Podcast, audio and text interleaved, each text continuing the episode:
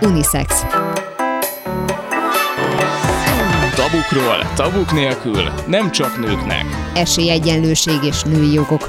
Az aktuális és örökérvényű kérdésekre szakértő vendégekkel keresi a választ a két műsorvezető, Kerekes Bori és Kovács Gellért hétfő délutánonként 2 órától. Unisex. Mindenkinek jó. Üdv mindenkinek, valóban ez itt az Unisex című műsor, Kerekes Borival és Kovács Gellértel. Szia Bori! Szia Gellért, jó napot kívánok a kedves hallgatóknak! Igen, nem szoktam én kezdeni az adást, úgyhogy ezért volt egy kicsit megakadva a ritmus, de majd vele tanulok ebbe is.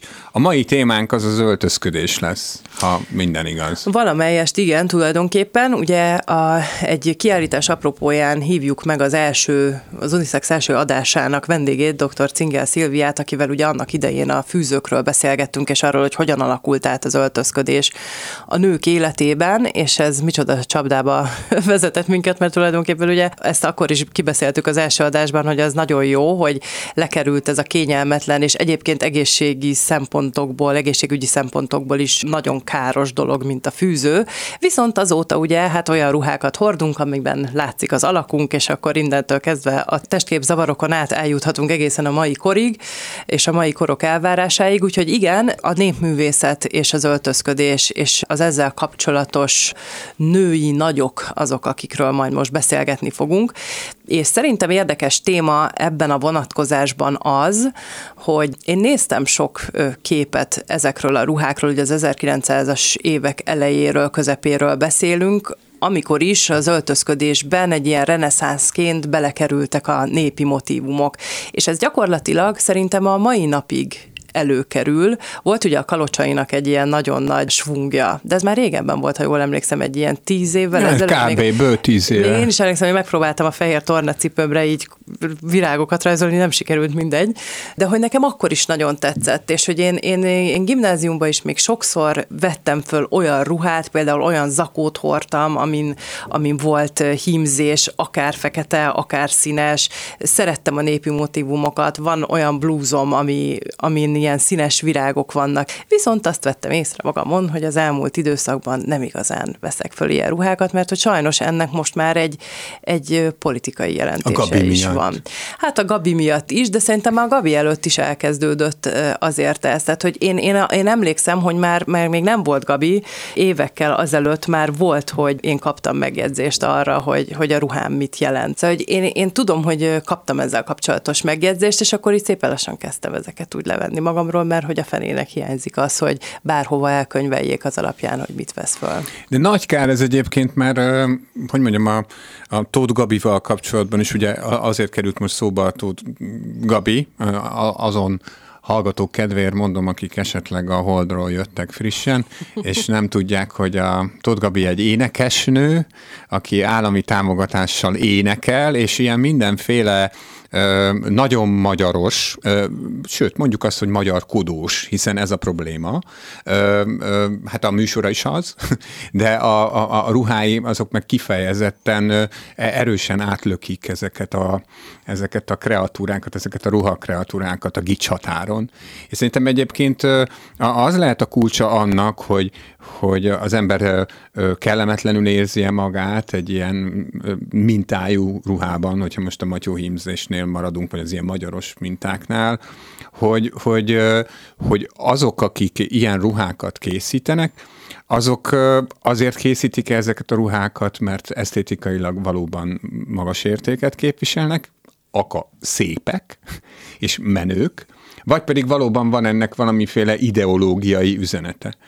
És azért rossz szerintem, de hogy alapvetően a, ez, ez nem csak a ruhákra jellemző a, a mi országunkban már idestova bő két évtizede, hogy, hogy, hogy kisajátít a politika, vagy, vagy nevezzük eszmének.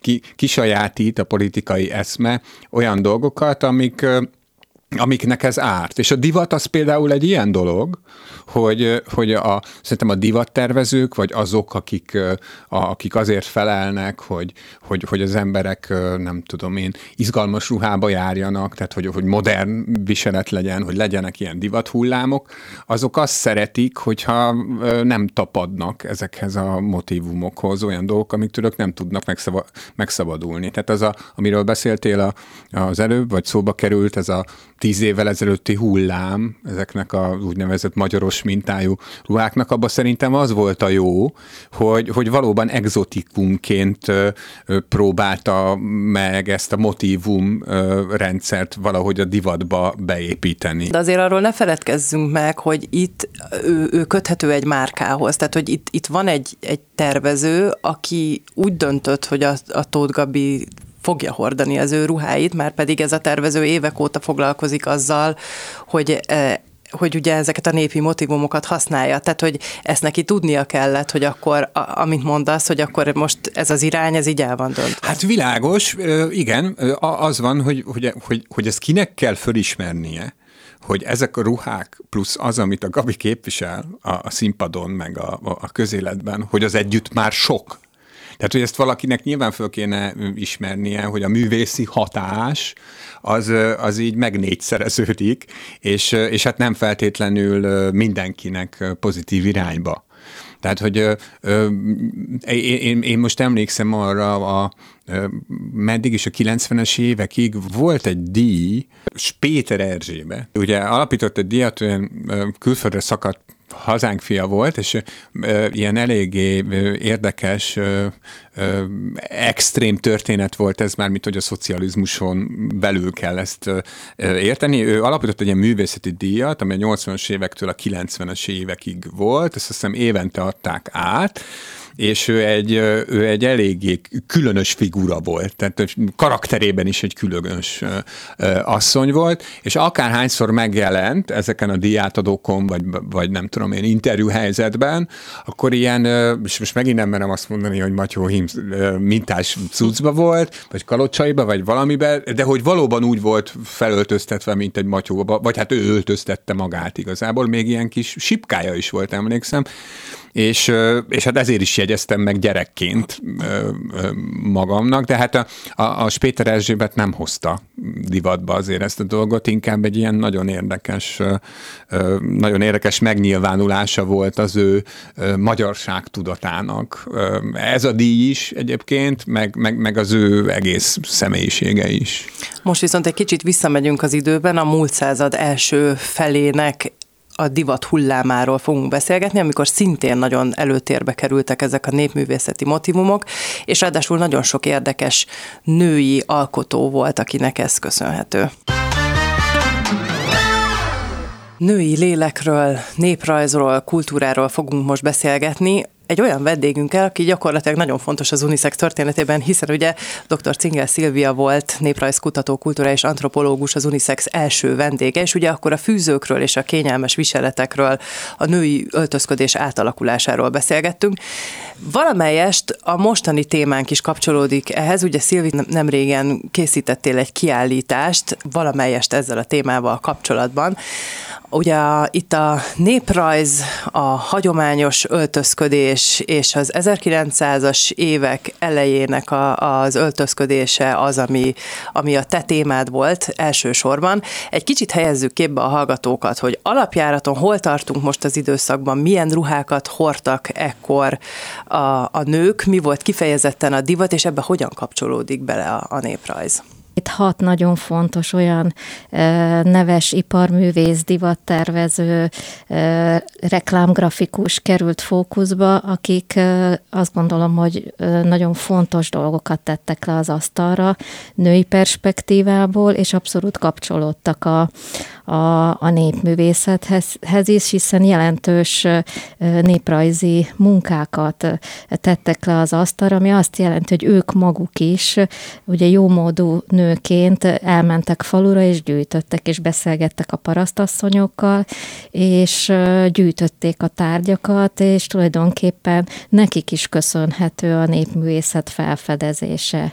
És ezen belül ez az időszak az, amikor a nők életében egy csomó minden megváltozik, a test és a divat az egy abszolút egy fókuszba kerül, és ugye lekerül a nőkről a fűző, és úgynevezett reformruhákat kezdenek tervezni a nőknek. Az egyik főszereplőnk Undi Mariska, aki ő saját maga tervez egy, egy úgynevezett reformruhát, ami azt jelenti, hogy már fűző nélküli, és Nyitra megyei szlovákoktól, illetve Nyitra megyei magyar parasztoktól gyűjtött hímzés festéseket tesz rá, saját maga készíti, és azáltal egy ilyen nagyon izgalmas divatot hoz be. Ugye mondtad te is, hogy sok szempontból egy változás ez az időszak. Mikortól beszélhetünk egyáltalán arról, hogy a nők járhattak egyetemre, vagy lehetett érettségiük, vagy egyáltalán álmodhattak-e olyan karrierről, hogy, hogy mondjuk valamelyik őjük grafikus lesz? Hát ebben az időszakban azért ez még mindig nem volt jellemző, hiszen egy lánynak ugye a jó parti, ez volt a legfontosabb, hogy ezt, ezt találjon magának egy férjet, és társadalmi rangban egy, egy, egy abszolút nem szerelmi házasságból e, sikerüljön nekik egy, egy, egy viszonylag jó módot biztosítani. Itt ugye nagyon fontos az, hogy a szülők hogyan e, kapcsolódtak, vagy hogyan foglalkoztak a, a gyerek gyerekeikkel, és azok az alkotók, akik ebben a kiállításban itt vannak például, azért nagyon izgalmasak, mert ott van egy nagyon erős családi háttér, és ők a, a, a, főleg az anyai, anya, anyák, akik, akik például egyetemre küldik, vagy főiskolára küldik ezeket a hölgyeket, ez abszolút nem volt jellemző, gondoljunk csak például Hugonnai Vilmára, az első orvosnőre, aki milyen nehezen Svájcban kellett a diplomáját még ö, megszereznie. Itt vannak a zsolnai nővérek, ugye Zsolnai Vilmos gyáralapító két lánya, itt van Undi Mariska, Tüdős Klára, Lesznai Anna, Mallász Gitta és Lukács Kató, és mindegyikük tanult, vagy az iparművészeti főiskolára jártak, vagy, vagy a két világháború között volt ez a bizonyos mintarajziskola, amit, amit előszeretettel jobb modulányok elvégeztek, ahol kifejezetten tanultak például hímezni, és tanulmányozták a, a népi motivumokat. Talán a legismertebb név azok a zsolnaiak, ugye a zsolnai nővéreket ismerjük a legjobban illetve hát nem a nővéreket, hanem magát ugye a zsolnaiakat, mert pont, hogy a női ágról kevesebbet tudunk. Ebben az időszakban azért azt szerintem minden esetben, bármilyen műhelyben dolgozott a család, akkor a lányok is ugyanúgy bent voltak, gondolom ott tudtak tanulni. De ugye ez volt az az időszak, ahol már ők ebből ki tudtak törni.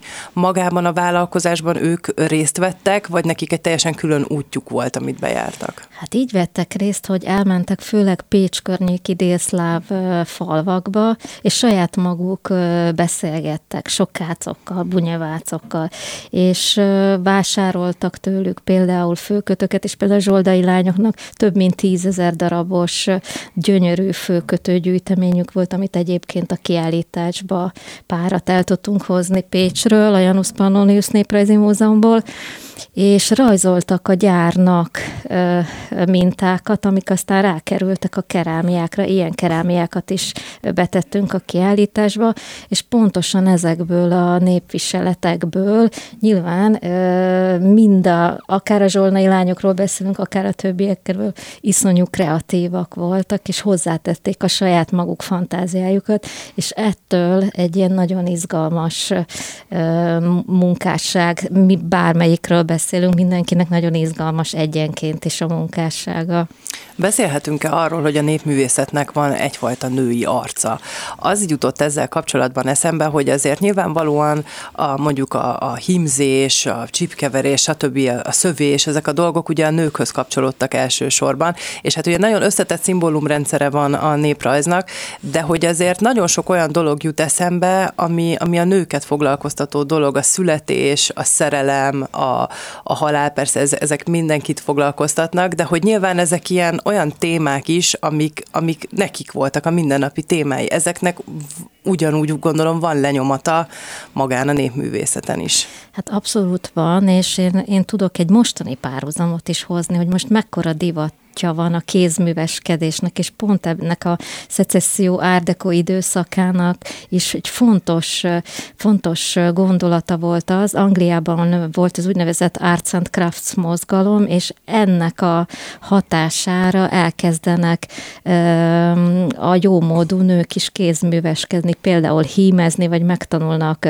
csipkét verni, és most is iszonyatosan népszerűek ezek a kézműves dolgok a nők körében. Úgyhogy abszolút van női, női lelke közösségformáló szerep sem elhanyagolható. Tehát, hogy azért az a fórum, ahol gyakorlatilag a nők tudtak beszélgetni egymással, azok ezek a kézműveskedésre alkalmas idők voltak. Ez akkor abszolút arra is alkalmas volt, hogy, hogy ott mondjuk olyan dolgokat meg tudtak beszélni, amit egyébként nem tudtak volna, ahol a nők együtt voltak egymással. Tehát volt-e ennek egy ilyen szerepe? Hát volt ugye a paraszti kultúrában, ott sokkal több példát tudok mondani, például, például a fonó vagy a tolfosztás télen, az abszolút egy ilyen tipikusan női közösségi lét volt, ahol, ahol itt tudtak igazából intim dolgokról is beszélgetni az asszonyok vagy a fiatal lányok. A polgári réteg asszonya is tudtak, vagy lánya is, hiszen ők meg az iskolában, ugye voltak külön kézi munka órák, volt ez a bizonyos gazdasszony képző, így hívták, ahol megtanultak többek között főzni, vasalni, de hímezni is, hím, hímzéseket rajzolni, ilyen kis pauszpapírra.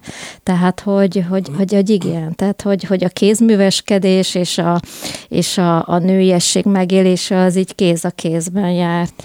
Ugye tettél egy utalást, hogy, hogy intim dolgokról is tudtak beszélni, és eszembe jutott ezzel kapcsolatban, hogy hollókön forgattam egy pár éve, és egy tündérnénivel találkoztam, Piroska nénivel, akinek szerintem a negyedik mondata volt, amit elmesélt nekem, hogy hát hogy volt ez annak idején a sok ö, alsó szoknyával, hogy azt a férfiak hogy libbentették Igen. föl, és hogy akkor a, ugye együtt is éltek, és a, akár az anyóssal, és akkor ugye hol találtak arra megfelelő alkalmat, hogy együtt tudjanak lenni, szóval, hogy azért ezek akkor ö, csak mi gondoljuk azt, hogy, hogy mondjuk ebben a korban a nők nem beszéltek ilyesmiről, csak hát nyilván nem az interneten beszélték meg, hanem akkor mondjuk ilyen fórumokon. Hát igen, és hoznék még egy izgalmas dolgot be. A kiállításban van egy, egy teásdoboz, amit Mallász Gitta tervezett, a Julius Mengyár kéri föl, ahol a női életnek a nagy stációi vannak megfestve, tehát egy, úgy képzel el egy, egy, egy teásdobozt, hogy a női életszakaszokat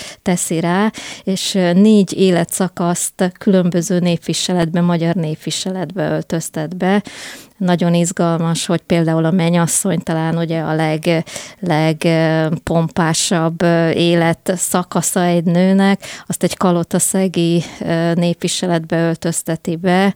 Ezt csak azért hozom párhuzamnak, mert ebben az időszakban kalotaszeg fölfedezése egy nagyon-nagyon fontos része ennek a szecesszió árdekó időszakának ez az időszak, ugye azt te is említetted, hogy, hogy a továbbtanulás még azért nem volt kifejezetten mindenki számára elérhető.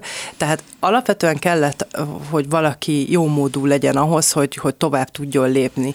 De azért vannak olyanok is, akik kiemelkedtek, akik, akik akár egy ilyen, nevezhetjük ezt egy ilyen kézműveskedős körből emelkedtek ki gyakorlatilag, azok a helyi nénik, mint Piroska nén is, akivel én találkoztam hollókön, akik tulajdonképpen tulajdonképpen ezt egy olyan profi szintre emelték, hogy az, az abszolút művészeti szint. Őket így is jegyezzük, vagy ők megmaradtak a, a, a falu szintjén? Hát igen, ugye itt a nagy nevek mellett azért megjelennek a kiállításban parasztasszonyok is. Például a kedvencem király Ilus, aki egy kalocsai mm, hímzőasszony volt, és ő abszolút megreformálja a kalocsai hímzést. 1910-ben teljesen véletlenül egy francia divatlapot lapozgat, ez is érdekes, hogy hogy kerül a kezébe ott kalocsán egy ilyen divatlap, és ott van egy ruha, és oda van írva, hogy riseliős hímzéssel van ez a ruha elkészítve. És gondol egyet, ez a riseliős hímzés, ez egy fehér színű, kicsit ilyen csipkeszerű hímzés, hogy hát ő megpróbálja a, a kalocsai hímzésbe is ezt hát beleaplikálni, és akkora sikere van, hogy, hogy teljesen egy ilyen innovátor lesz, és, és ez a riseliős kalocsai hímzés a mai napig, ez egy ilyen, ilyen, ilyen nagyon izgalmas, és a, a turisták kedvence lesz. Ezzel csak azt akarom mondani, hogy igen, egy ilyen, ilyen egyszerű parasztasszony is, hogyha elég bátor és elég innovatív, akkor, akkor tud ilyen dolgokat csinálni. Vannak ugye, a, akiket említettünk, a jómódú családból származó hölgyek, akik viszont csodálatos karriert futottak be, külföldre kerültek, sőt, van olyan is közöttük, aki elvált, azért az se volt ebben Igen. az időszakban olyan, olyan nagy divat, vagy hát nem nagy merészség kellett hozzá. Esetleg közülük tudsz említeni olyat, akinek kifejezetten kiemelkedő a karrierje? Én kettőt emelnék ki, Tüdős Klárát, aki azt gondolom, hogy ha a két világháború közötti divatról beszélünk, akkor egy megkerülhetetlen, nagyon fontos személye, ugye a főúri jómódú arisztokrata rétegnek a divattervezője, és ő az, aki aki rengeteget jár falura, például Sárközbe, és ott ő maga gyűjti a, a viseleteket, beköltözik a Néprajzi Múzeumba is, és ott is hetekig, hetekig tanulmányozza a különböző népi motivumokat, amit aztán nagyon sajátosan a saját ruháiba beleötvöz, és iszonyú nagy sikere van. Egyébként ő jelmeztervező is, és aztán később a Korvináruháznak a, a, a ruhatervező, szerzője, és azért izgalmas az ő személyisége, mert mert ezekkel a parasztasszonyokkal dolgoztat házépar jelleggel, és ők kézzel hímzik és varják neki ezeket a fantasztikus ruhákat, és annyira népszerű, hogy, hogy Párizsból is jönnek hozzá, például Paul Poiré, vagy később Elza Scaparelli, akik, a, akik azt gondolom meghatározó divattervezői a, a 20 század elejének, elejének, és, és felfigyelnek ők is a magyar népi motívumokra, és vásárolnak Tüdős Kláráról, ugye neki a Kristóf téren a belvárosban volt ez a bizonyos pántlika szalon, amiről mindenki tudott, és például Paul Poiré figyel fel a matyó hímzésekre, és aztán viszik több, több táskával megy vissza Párizsba, és aztán egyszer csak ez a motív ongrua, vagyis a magyar motivum megjelenik a nagy párizsi divatházaknak a, a kreációiban. Mondtad, hogy van még valaki, akit kiemelnél? Igen, eh, Tüdős Kláról még egy mondat, hogy azért az ő pályája, tehát mindenki, akiről eddig említést tettünk, azért a történelem ö, ö, ott hagyja az élet, az egyes egyéni életutakon is a lenyomotát, mert Tüdős Klára valóban igazi sztár, és aztán a, aztán a 60-as években pedig egy, egy, egy balatoni nyaralóban házmesterként dolgozik, tehát hogy ezért ez egy, ez egy nem egy egyszerű karrier, ami, ami neki jutott. És ott van a kiállításban Mallász Gitta, aki aki egy grafikus volt, és fantasztikus reklám, reklámplakátokat tervezett.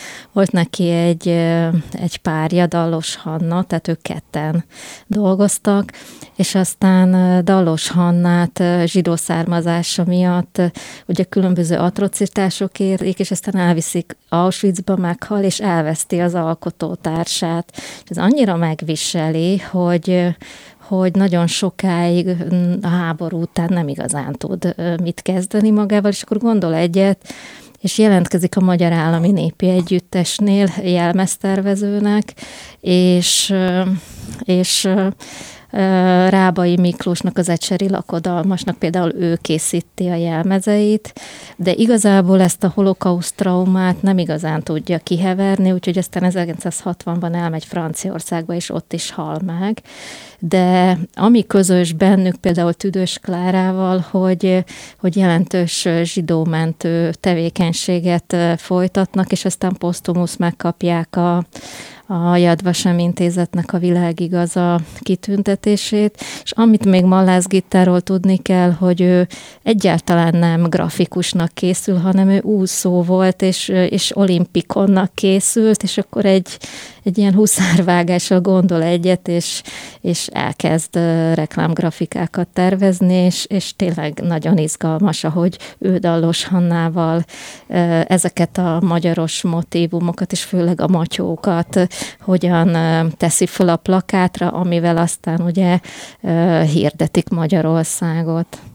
Leszna Anna is szerintem érdekes abból a szempontból, sok szempontból, de például abból a szempontból, hogy ugye ő tervezett Adinak is igen, borítót, igen. bár neki ugye volt egy előnye, hogy 60 rokona volt, versei is megjelentek, csak valahogy nekem ugye Adi úgy jelenik meg, hogy a nagy nő csábász, és hogy valaki, aki úgy nem feltétlenül úgy tekint a nőkre, mint a kollégájára, és így gyakorlatilag ilyen szempontból a kollégája lett. Tehát, hogy ő, ő ebből a szempontból egyfajta lépcső, őt már abszolút talán 60 Lajosnak köszönhetően is, de, de partnerként kezelték ezek az alkotó férfiak, ez az alkotó közösség, ugye a nyugatosok. Igen, én azt gondolom, hogy Leszna Jannát nagyon-nagyon szerették és elismerték már a, már a az, az adi, adi korában, tehát hogy, hogy és őt sokkal inkább az írói munkássága révén ismerjük, viszont Adi kéri fel őt, hogy tervezze meg az egyik borítóját a könyvének, és azt kell tudni lesz Annáról, hogy ő alsó körtvélyesen, ami most Szlovákiához tartozik, ott van egy családi birtok, egy kastély volt, és idény munkára matyók mez, mezőkövesdről érkeztek hozzájuk mindig dolgozni. Parasztasszonyok, és ő ott figyel föl a, a matyó népviseletre, és, és, és hát szóba elegyedik velük, és akkor ezek a matyó parasztasszonyok így kiképzik Lesznai Annát a matyó népviseletből, és tényleg csinyát, bínyát megtanítják a, a hímzéseknek, a színeknek, hiszen, hiszen itt színkódok vannak, nem mindegy, hogy milyen virágok vannak a hímzéseken, amit aztán Lesznai tovább gondol, és, és nagyon izgalmasan fogja meg és, és hát ezt teszi föl Adinak is az egyik könyvére, illetve Adinak egy párnát is készít, ez a bizonyos Adi párna, amin szintén stilizálva, de nagyon izgalmasan ö, teszi rá a, a matyó motivumokat például erre a párnára.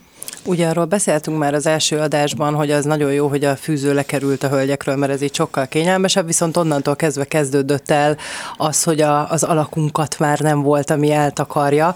Az, hogy a népművészetnek a különféle motivumai, a, a, akár stílus, a ruhák kialakításának a stílusa, az befolyásolta ezt a divatban? Tehát kényelmesebbek lettek esetleg a ruhák, vagy pedig a szabásukban történt-e valami változás? Hát a polgáriban igen, határozottan egyrészt bővebbek voltak, komfortosabbak voltak, és rövidültek a szoknyák, tehát nem a bokáig értek, hanem aztán már egy picit a térd alá rövidültek ezek a ruhák, de a paraszti kultúrában nem. Ott a divat az ilyen 500 éve, évvel később érkezik meg, és pontosan ez, a, ez az 5-6 szoknya, ami egy parasztasszonyon jól kikeményítve rajta volt, ez még ez a Biedermeyernek a stílusa, és, és azt próbálták utánozni, és itt van egy ilyen nagy kontraszt a város és a falu között öltözködés kultúrában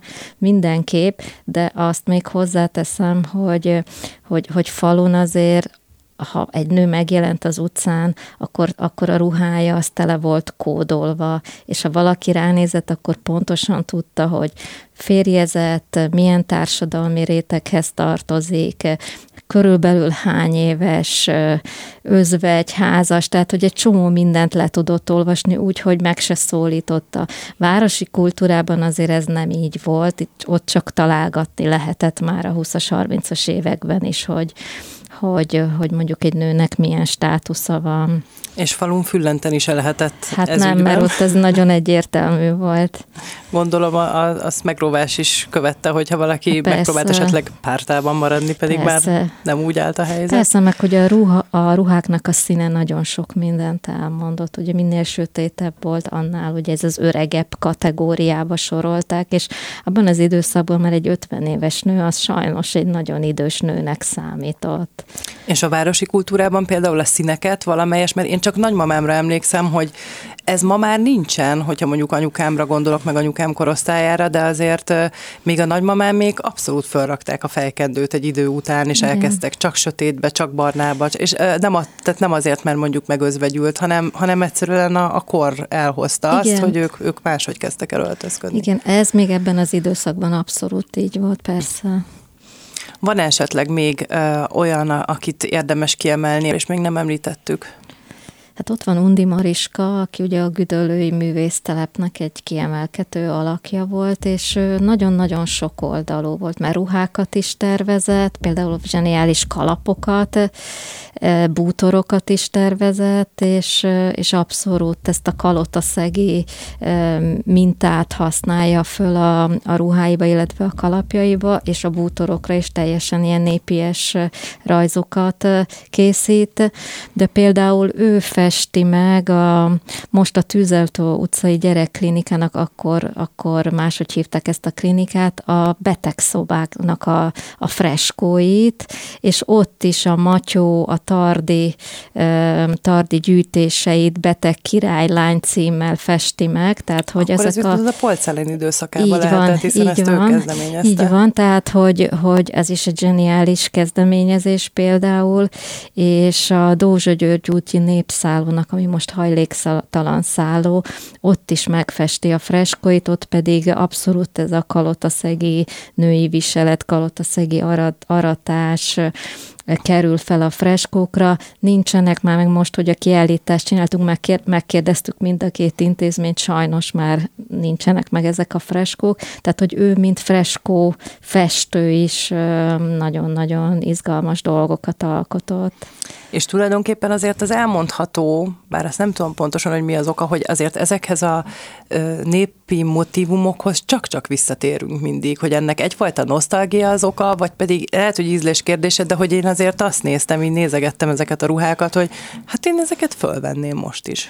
Hát ez egy nagyon, ezt nagyon sokan mondják, a szecesszió időszakában volt egy általános gondolkodás, hogy az exotikumnak a kutatása, és például ekkor indulnak meg a nagy egyiptomi kutatások, a fáraosírokat ekkor, ekkor kezdik hát föltárni, és például a zsolnai nővérek abszolút rákapnak erre az egyiptomi stílusra, de például ebben az időszakban nagyon sokan kezdik a távol-keleti kultúrát, a távol-keleti viseleteket kutatni, és itt Magyarországon pedig hát nem mennek a távol-keletre, hanem itt vannak a jó kis matyók, a kalocsaiak, a, a kalotaszegiek, és ezt a fajta exotikumot keresik, és így találkozik tulajdonképpen ez a két nagy stílus a népművészettel, akkor még én azt gondolom, hogy nem volt semmiféle ilyen politikai felhangjának, hanem egyszerűen nagyon-nagyon izgalmas volt.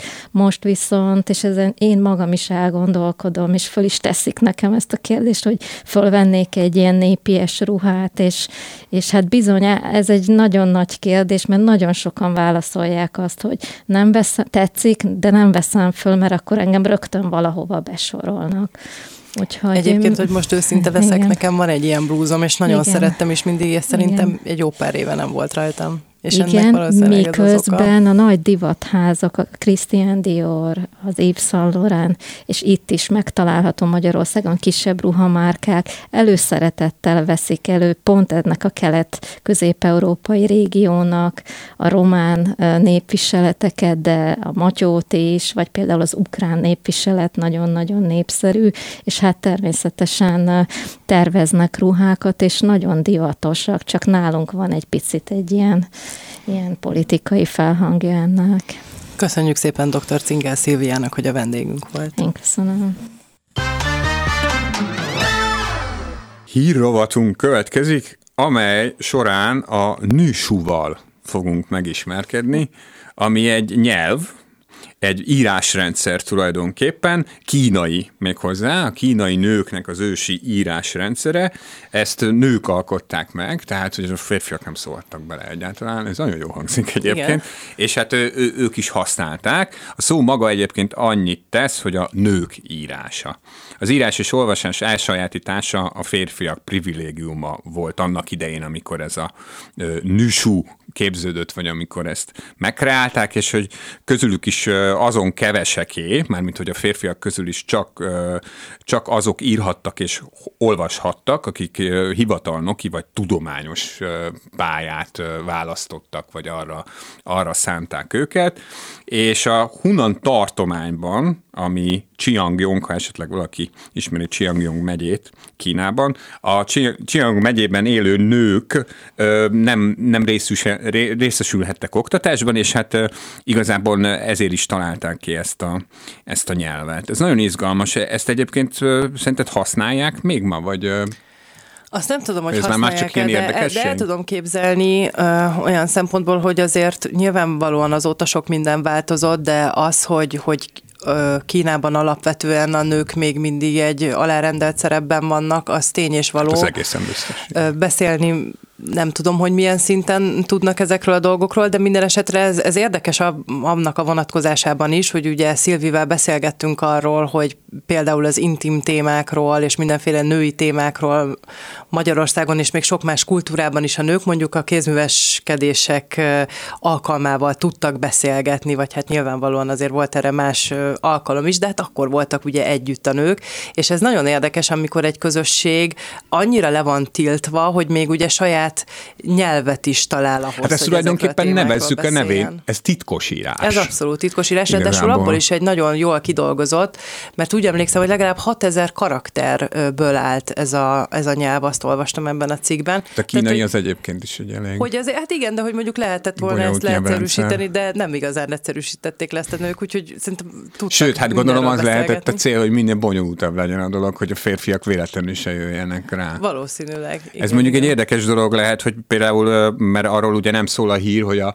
hogy a, a, a férfiaknak milyen volt a viszonya, vagy milyen a viszonya ezzel a, az írásrendszerrel, vagy meddig volt egyáltalán titkos, hogy, hogy, hogy mikor derült ki, hogy, hogy létezik ez a, ez a nősú vagy egyáltalán érdekelte őket, hogy van egy ilyen titkos nyelv, mert még azt is el tudom képzelni, hogy nem biztos. Hát általában a férfiakat szokták érdekelni ezek a dolgok, hogyha a hatalmukról van szó, nekem van egy olyan érzés. Hát igen, de hát ha, ha, ha mondjuk azt a leosztást vesszük, ami Kínában van, akkor nem biztos, hogy a hatalmukat befolyásoló dolognak tekintenek egy nőit titkos írást vagy nyelvrendszert. Ja, hogy, ja, hogy vizet nem zavar, arra gondolsz. Hát én így igen finoman ezt próbáltam kifejezni, hogy nem, nem feltétlenül uh-huh. arról van szó, de e, ez nekem sok esetben eszembe jutott már, hogy például amikor itt volt egy női nemzetközi jogi szervezetnek a képviselő, és ugye velük is beszélgettünk azért arról, hogy, hogy milyen szempontok szerint rendeződik össze egy női közösség, tehát hogy mi az, ami mondjuk össze tudja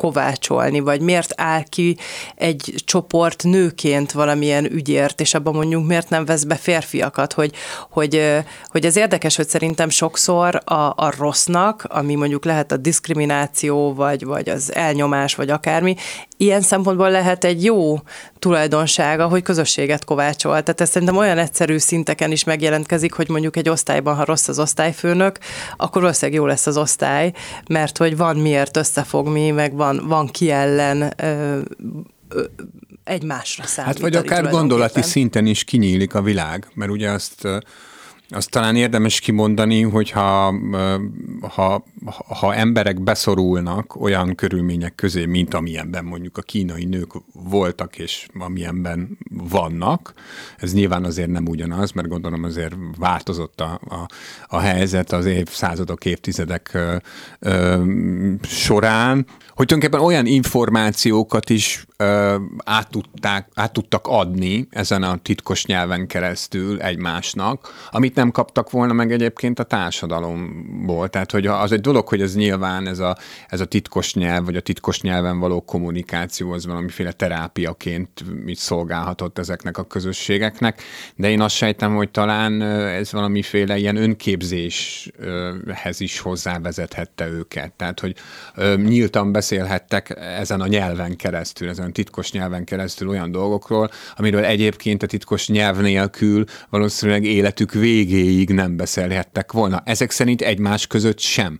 Mert azért ennek a, ennek a nyelvnek a létezése ugye elsősorban arra mutat bizonyítékot, hogy mennyire szigorúak voltak ezek a társadalmi ö, hálók, vagy ezek a, ez, ezek a határok. Tehát, hogyha egy titkos nyelvet kell létrehoznod, akkor az már azt jelenti, hogy a szabadságjogaid azok jelentősen csorbultak, és hát ez, ez, ez meg annak bizonyítéka, hogy, hogy, hogy az ember alapvetően találékony, és a szabadságához, még hogyha nem is tud direkt módon ragaszkodni, de valahogy megpróbálja esetenként megtalálni annak a módját, hogy, hogy, hogy mégis hogyan nyithat úgy a világra, hogy közben meg rengeteg korlátozás jellemzi az életét. És pontosan ez, amit mondasz, hogy ezt tulajdonképpen eszközként is használták, mert hogy ez anyáról lányára szállt. Igen. Tehát, hogy ez egyfajta örökség. Igen, minden alkalommal az anya megtanította a lányának, mert közben az jutott eszembe, hogy,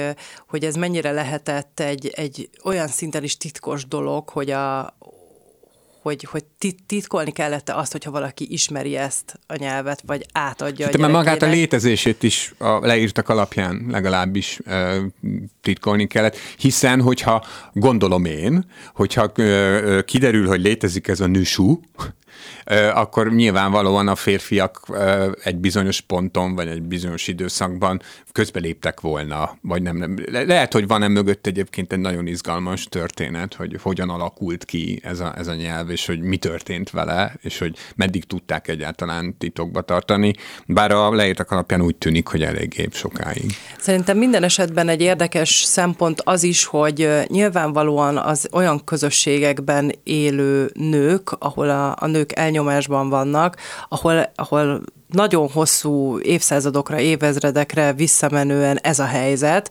Nyilvánvalóan közöttük mindig vannak olyanok, akik ez ellen föllázadnak, de hogy, hogy mi ugye a saját kultúránkban európaiként ezt elítélendőnek tartjuk, de hogy vajon ők hogy gondolkodnak erről, hogy azért, azért sokszor, vagy amikor, amikor mondjuk dokumentumfilmeket lehet ebben a témában látni, és mondjuk ők azt mondják, hogy, hogy nekik ez így jó, ahogy van, az, az mondjuk a saját gondolatuk, gondolatuk, vagy csak félelemből nem mondják. Egészen biztosan nem a saját gondolatuk. Nem Szerintem ők olyan társadalomba születnek bele, ahol ez, ahol ennek nem, tehát hogyha ott akarnak maradni, ahol élnek, abban a társadalomban, akkor szerintem ez már, tehát hogy ez annyira mélyen akár a DNS-ben is benne van, hogy, hogy persze az embernek a szabadság vágya az óriási, ez bebizonyosodott a történelem során számtalanszor, tehát ezért vannak ezek a kitöréspontok, vagy ezért beszélhetünk igazából a nemi szerepeket tekintve is valamiféle evolúcióról. Legalábbis, hogyha 2024-ből ö, visszanézünk erre az egészre. Ö, de, de azért az olyan zárt és hatalmas társadalmakban, mint amilyen a Kína, a kínai, és hát ugye Kína az régen is az volt, ö, ott azért szerintem sokkal nehezebb, vagy, vagy, vagy igen, sokkal-sokkal nehezebb ebből a dologból kitörni, akár csak olyan szinten is, hogyha úgy próbálsz meg belegondolni, hogy lehet, hogy most nem történik semmi, de mit tudom én, a, már a, az unokámnak már egy kicsit jobb lesz. Szerintem ők erről sem beszélhetnek. Tehát... Igen, és az, igazából bennem ez merült föl, hogy beszélnek-e egyáltalán, tehát hogy vagy akarnak-e, nyilvánvalóan van közöttük, aki igen, tehát hogy én ilyen általános szinten gondolkozom ezen, hogy hogyha mondjuk azt a párhuzamot vesszük, hogy, hogy bizonyos törzsi szokásokat európaiként mi szintén elítélünk. Ők viszont ezek szerint a hagyományok szerint élnek, nőnek föl, tehát vissza lehet odáig menni, amit te mondasz, hogy akkor, ha ez ezer éve benne van a DNS-ükben, akkor nyilvánvalóan ezt nehéz levetközni, még akkor is, hogyha a zsigereikben érzik, hogy nem Pláne így egy olyan országban, ahol meg ugye ö, kommunizmus van, tehát egy ilyen nagyon furcsa, ö, különös, a kapitalizmus felé egy ideje erősen nyitó, de mégiscsak szerkezetében egy, egy, egy, egy, egy igazi kommunista rendszer van, ahol, ahol meg aztán meg még máshogyan sorolják be a nőket. Tehát ugye a, a, a kínaiaknak a kultúrája, szerintem ez egy nagyon érdekes, legalábbis eszmei szempontból egy nagyon érdekes és sokszor eléggé különös vegyülete a, a hagyományoknak, meg a kommunista ideológiának. Ugye ezt a két dolgot, ezt nagyon nehéz, nem is lehet összeereszteni, hát láttunk már rá példát, hogy, mi, hogy mik történnek, hogyha, hogyha ezt megpróbálják, úgyhogy szerintem a kínai nők helyzete az, az, az meg még annál is nehezebb, mint, mint amit gondolunk egyébként. De valahol szerintem minden társadalomban, hogyha ha nagyon minimális százalékban is mindig megvan az a réteg, aki valamilyen oknál fogva mégiscsak visszavágyik a kötöttségekhez, és ez a nőkre is szerintem ugyanígy érvényes. Ugye nem is emlékszem, hogy végül is adásba raktuk -e ezt a hírt, vagy csak olvastam, hogy Amerikában kezdtek el alapulni, megalapulni ezek a közösségek, ahol, ahol van is ennek egy neve, csak nem jut eszembe, ahol a ahol a nők ö, vissza akarnak térni tudatosan ebbe a háztartásbeli szerepbe. Tehát ahol ők nem vágynak másra, ők azt akarják, hogy az legyen az élet céljuk, hogy a férjüket ellátsák. Tehát ez a klasszikus, ami, amiért küzdünk nem tudom mióta, hogy ez ne legyen. Ők ebbe akarnak visszatérni, és hát ugye nyilvánvalóan sokan elítélik őket, de ö, olvastam velük több interjút, hogy, hogy nekik meg ez minden álmuk, hogy akkor, akkor ők szeretnék, hogy ez így legyen. És biztos, biztos, biztos hogy van olyan, és ez szerintem inkább személyiség kérdése, akinek mondjuk nincsen saját terve az életére vonatkozóan, vagy, vagy nincsen, eh, nincsenek ambíciói, és lehet, hogy azoknak meg egy, egy igazodási pontot ad ez. Azért, azért megmosolyogtató ez a hír, amit most mondtál, mert igazából szerintem olyan soha nem volt az emberiség történetében, soha, hogy ezt bárki is meg akarta volna akadályozni, hogy valaki otthon háztartás beliként főzzön, mint az állat, meg nevelje a gyerekeket, és egyébként Igen, ne valósítsa elő, meg elismerésre vágynak. Tehát, hogy szerintem itt most az hát a különbség, hogy ezt így, de hogy kapják szerintem az, aki a, ma, ma a mai társadalomban, akinek az a vágya, hogy otthon a férjét kiszolgálja meg a gyerekeit, és ezen kívül semmilyen más ambíciója nincsen, az nem kap társadalmi De milyen társadalmi Dehogy nem. Hát a, a, nálunk az, az egész,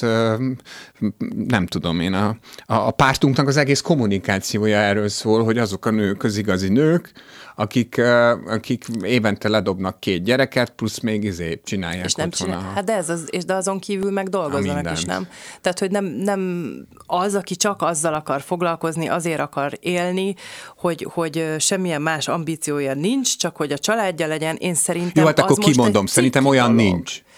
Tehát szerintem olyan, nincs, szerintem olyan nincs. Nincs olyan Tehát ember... Mondom, az amerikai nők azt akarják, de egyébként szerintem meg van. Le- lehet, hogy az amerikai nőket megkérték valakik, hogy alapítsanak egy ilyen szövetséget, vagy nem. Tehát ez biztos valami republikánus izé, nem? Ah, úgy emlékszem egyébként, igen. igen. De egyébként szerintem alapvetően meg ezzel nem volna semmi probléma. De nem merjük ezt most már kimondani. Tehát ez is olyan szempontból meg egy visszás dolog, hogy ha most valakinek tényleg az a vágya, akkor miért ne lehetne az a vágya? Hát de persze, hogy lehet. Én nem gondolom, mondom, én még egyszer ö, ö, elmondom, vagy még egyszer kimondom, hogy szerintem ez a szövetség, ez vicces, tehát szerintem semmi szükség nincsen erre, ö, mert hogy, mert hogy a, a, a változások azok, a, azok igazából szerintem abban az értelemben semmiféleképpen nem erőszakosak hogy, hogy, hogy egyetlen egy országban sincs az kötelezően kiadva, hogy te nem maradhassál otthon a, a, a gyerekekkel. Szerintem az a frusztráció, ami mondjuk ennek a szövetségnek a, a, dolgaiból így előjön, az pont oda vezethető vissza, hogy valami olyasmit akarnak, nem is tudom, hát nem is megmagyarázni, hanem hogy valami olyasmi mellett állnak ki, ami mögött egyébként nincs ideológia. Tehát, hogy, hogy a, az, hogy ha te azt szeretnéd, hogy csak otthon legyél a gyerekkel, meg otthon főzzél, meg valami, akkor csináld azt. De, de, de azzal vállalni kell, hogy ez a szerep, ez, ez, ez, ez, ez önmagában, önmagában kevés egy embernek. Hát ezért jutunk el mindig ide, ezért jutunk el mindig ide, ezért, ezért merül föl egyáltalán az, hogy, hogy, hogy kellene az, hogy a, hogy a nők is ugyanolyan, vagy, vagy nagyon hasonló szabadsággal tudjanak élni, mint a férfiak. Szerintem a főzés, a takarítás, a gyerekhez való fölkelés, az praktikus dolog. És igen, ez ki, ezt szerintem ki kell mondani, hogy ez nem egy ember dolga. Tehát egyik ember sem azért ö, ö, lép szövetségre egy másik emberrel, akár egy életen át, hogy, hogy onnantól kezdve legyen egy robotja. Mert, mert ez igazából az. Akkor is, ha valaki szívvel, lélekkel csinálja, mert nyilván szívvel, lélekkel csinálod a, a, a, a háztartásbeli ö, szerepet is, vagy, mert, mert, hát, mert hát persze, hogy úgy csinálod, de, de én nem hiszem, hogy nincs közben űr. Én, én nem hiszem, hogy, hogy nincs közben valami olyan De dolog, biztos, ami... hogy van. Én is tudok olyat, van olyan ismerősöm, aki ezt csinálja, és közben látom, hogy van, raj, van benne űr, nem lehet vele beszélni arról, hogy, a, hogy az embernek, sőt, nekem volt is egy ilyen, hogy megkért, hogy ne beszéljek arról, hogy én dolgozom, vagy hogy a dolgozó anyák élete milyen nehéz, azóta kis emberem ejteni a számon, hogy dolgozom, hogy, de hogy ö, alapvetően el tudom képzelni, hogy van olyan, akinek valóban ez lenne a vágya, de most mivel mindenhonnan az ömlik, hogy egyszerre legyünk karrieristák is, meg jó anyák, meg jó feleségek. A jó anya, jó feleség, az valóban azt érzi, hogy az kevés, amit mondasz, pedig szerintem nem kéne, hogy ezt érezze. Tehát, hogy én szerintem igenis van olyan embertípus, akinek ez, ez, e, ez egy kielégítő életcél vagy feladat. Szerintem az az embertípus, az, az bármikor élhet így, ha, ha, ha megtalálja De mégiscsak a ezzel az űrrel embert. magában él. Hát ezzel az űrrel igen, mert szerintem ez nem koncepció. Tehát, a, tehát az, hogy hagy éljünk úgy, hogy csak háztartásbeliek vagyunk, és nem foglalkozunk egyébként a világgal, az, az beszűkíti az embert. Bármi is tapadjon hozzá. Ne, nevezzük hagyománynak, vagy konzervativizmusnak, vagy, vagy, vagy bárminek. Az, de akadályozza az ember kiteljesedését. Tehát ezzel, ezzel, ezzel ez a probléma.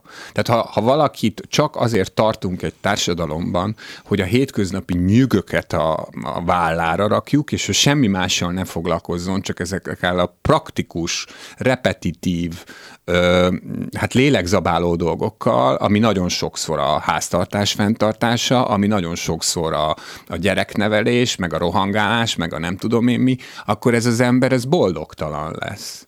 Tehát, hogy igen, egyszerűen, igen, nagyon nehéz úgy föntartani egy családot, hogy a, a, a, a gyerek is meg tudja valósítani önmagát, meg a szülők is, mindkét szülő. Igen, hát de hát ez a feladat egy családban, hogy ez valahogy meg legyen oldva, ezért kell megpróbálni mondjuk jó párt választani, pro és kontra, és ezért kell az, hogy tiszták legyenek a dolgok, mert még akkor is történhet egy csomó hülyeség, de hogyha a két ember tisztában van a másiknak a prioritásaival, és hogyha mindkét ember beszélhet a vágyairól, akár csak az önmegvalósítás kapcsán, akkor szerintem sokkal könnyebb ezeket a dolgokat valahogy, valahogy úgy összerakni, hogy az valamennyire mindenki megelégedésére szolgáljon. Erről szerintem még nagyon sokat lehetne beszélni, és nagyon összetett a téma, sőt beszéltünk is már valamelyest erről korábban, hogy most csak, hogy mondtad, hogy az boldogtalan, akinek nincsenek, nem tud kiteljesedni, és nincsenek ilyen irányú vágyai,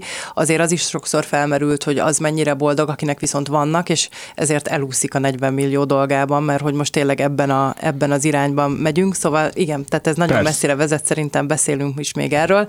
Viszont a mai adásidőnk lejárt, úgyhogy köszönjük a hallgatóknak a figyelmet. Az adás visszahallgatható a Klubrádió weboldalán és az egyéb főbb podcast megosztó felületeken. Búcsúzik önöktől a két műsorvezető Kovács Gellért. És kerekes Bori, minden jót vigyázzanak magukra! Unisex. Tabukról, tabuk nélkül, nem csak nőknek. Unisex. Mindenkinek jó.